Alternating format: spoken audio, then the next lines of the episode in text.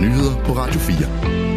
Arbejdsgiver og ansatte i regionerne er enige om en overenskomst med lønramme på 8,8 procent over to år. Det oplyser parterne på et pressemøde. Lønrammen fordeles, så 5,81 procent falder i 2024, mens 2,99 procent falder i 2025. Vi er tilfredse med den aftale, der er indgået, siger FOA-formand Mona Strib på pressemødet. Mona Strib er formand for fagforeningerne i forhandlingsfællesskabet. Hun siger desuden, at det oprindeligt var hendes mål at nå en tosifret lønramme, men at virkeligheden virkeligheden viste sig at være en anden. Heino Knudsen, formand for Løn- og Praksisudvalget i Danske Regioner, understreger, at der er tale om en ansvarlig aftale. Det skyldes både lønrammen og arbejdsforholdene, mener han.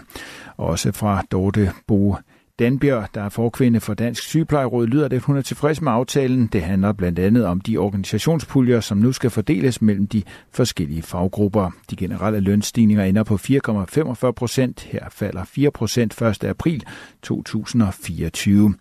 Der er desuden aftalt en række ting, der ikke handler om løn. Blandt andet har fædre fået ret til tre ugers ekstra barsel, ligesom det er aftalt, at gravide højst må have en nattevagt om ugen.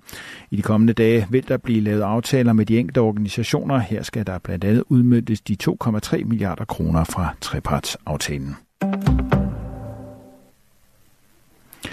Danmark giver russiske myndigheder ansvaret for Navalny's død. Den russiske oppositionspolitiker Alexei Navalny blev sidste uge meldt død i fængslet. Han blev 47 år. Ansvaret for hans død ligger hos undskyld, hos de russiske myndigheder. Det skriver Udenrigsministeriet i en skriftlig kommentar til Ritzau. Den russiske ambassadør i Danmark indkaldes nu til samtale i Udenrigsministeriet.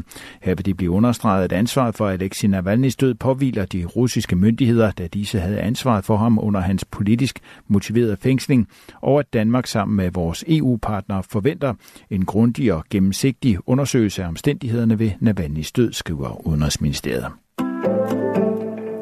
Den svenske regering vil med en donation på 7,1 milliard svenske kroner sende den hidtil største militære hjælpepakke til Ukraine. Hjælpepakken indeholder 10 krigsskibe, 20 gruppebåde og undervandsvåben. Det skriver det svenske nyhedsbrug TT. Vi fortsætter med at støtte Ukraine på grund af medmenneskelighed og anstændighed. Rusland har iværksat en ulovlig, uprovokeret og uforsvarlig krig, siger forsvarsminister Paul Jonsson på et pressemøde.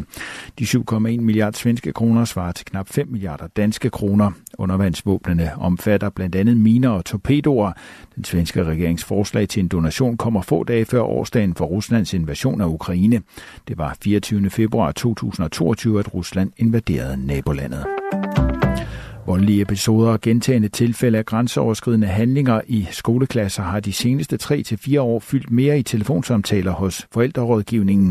Det siger Rasmus Edelberg, landsformand i organisationen Skoler og Forældre, som tilbyder rådgivning til forældre til børn i grundskolen. Det er mange øh, overraskelse, så sker det særligt i indskolingen, hvor børnene jo ellers er relativt små, og man skulle umiddelbart synes nemme at, at have med at gøre, men det er desværre ikke tilfældet. Der er der er rigtig mange forældre, der klager over, at der er meget uro, og det kan være med til at understøtte, at der er nogle elever, der mistrives, og en del af dem er udadreagerende og har svært ved at regulere følelser, øh, og, og det, det kan føre til øh, slag og spark og bid og riv, og, og det kan der desværre øh, være meget af.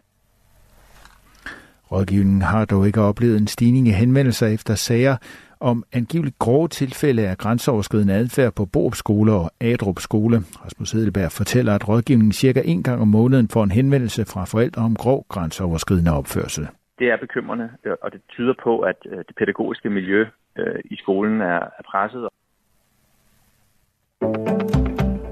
Folketingsmedlem Rasmus Jarlov fra Konservativ forlænger sin sygemelding i yderligere 8 uger, det oplyser gruppeformand Mona Jul. Han øh, skal bruge den tid til at øh, komme sig. Jeg ved, at det går fremad.